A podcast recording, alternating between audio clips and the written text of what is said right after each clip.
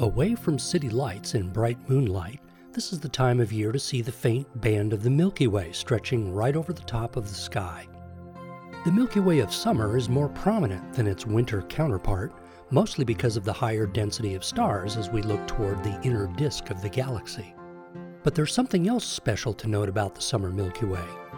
Scan slowly along the band from north to south, and you should notice places where the band is divided by a dark rift. This appearance inspired some of the Native Americans to call it the backbone of night. It may seem as though the dark gap is void of stars, but astronomers have discovered that it's not empty at all. These are dark curtains of cosmic clouds blocking the light of the stars beyond.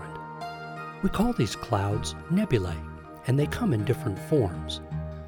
Some block out light, others reflect starlight, and still others glow from the hot newborn stars embedded within.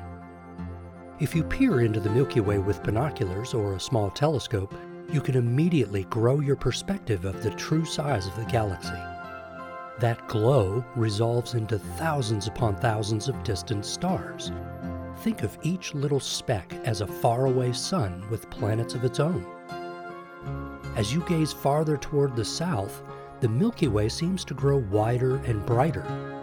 You're looking toward the center of our spiral galaxy, but at nearly 30,000 light years away, we can't see the core with visible light. Using radio, microwave, and infrared telescopes, astronomers have been able to map the Milky Way galaxy with incredible detail, including a supermassive black hole at its heart. With the Delta College Planetarium in Bay City, I'm Mike Murray.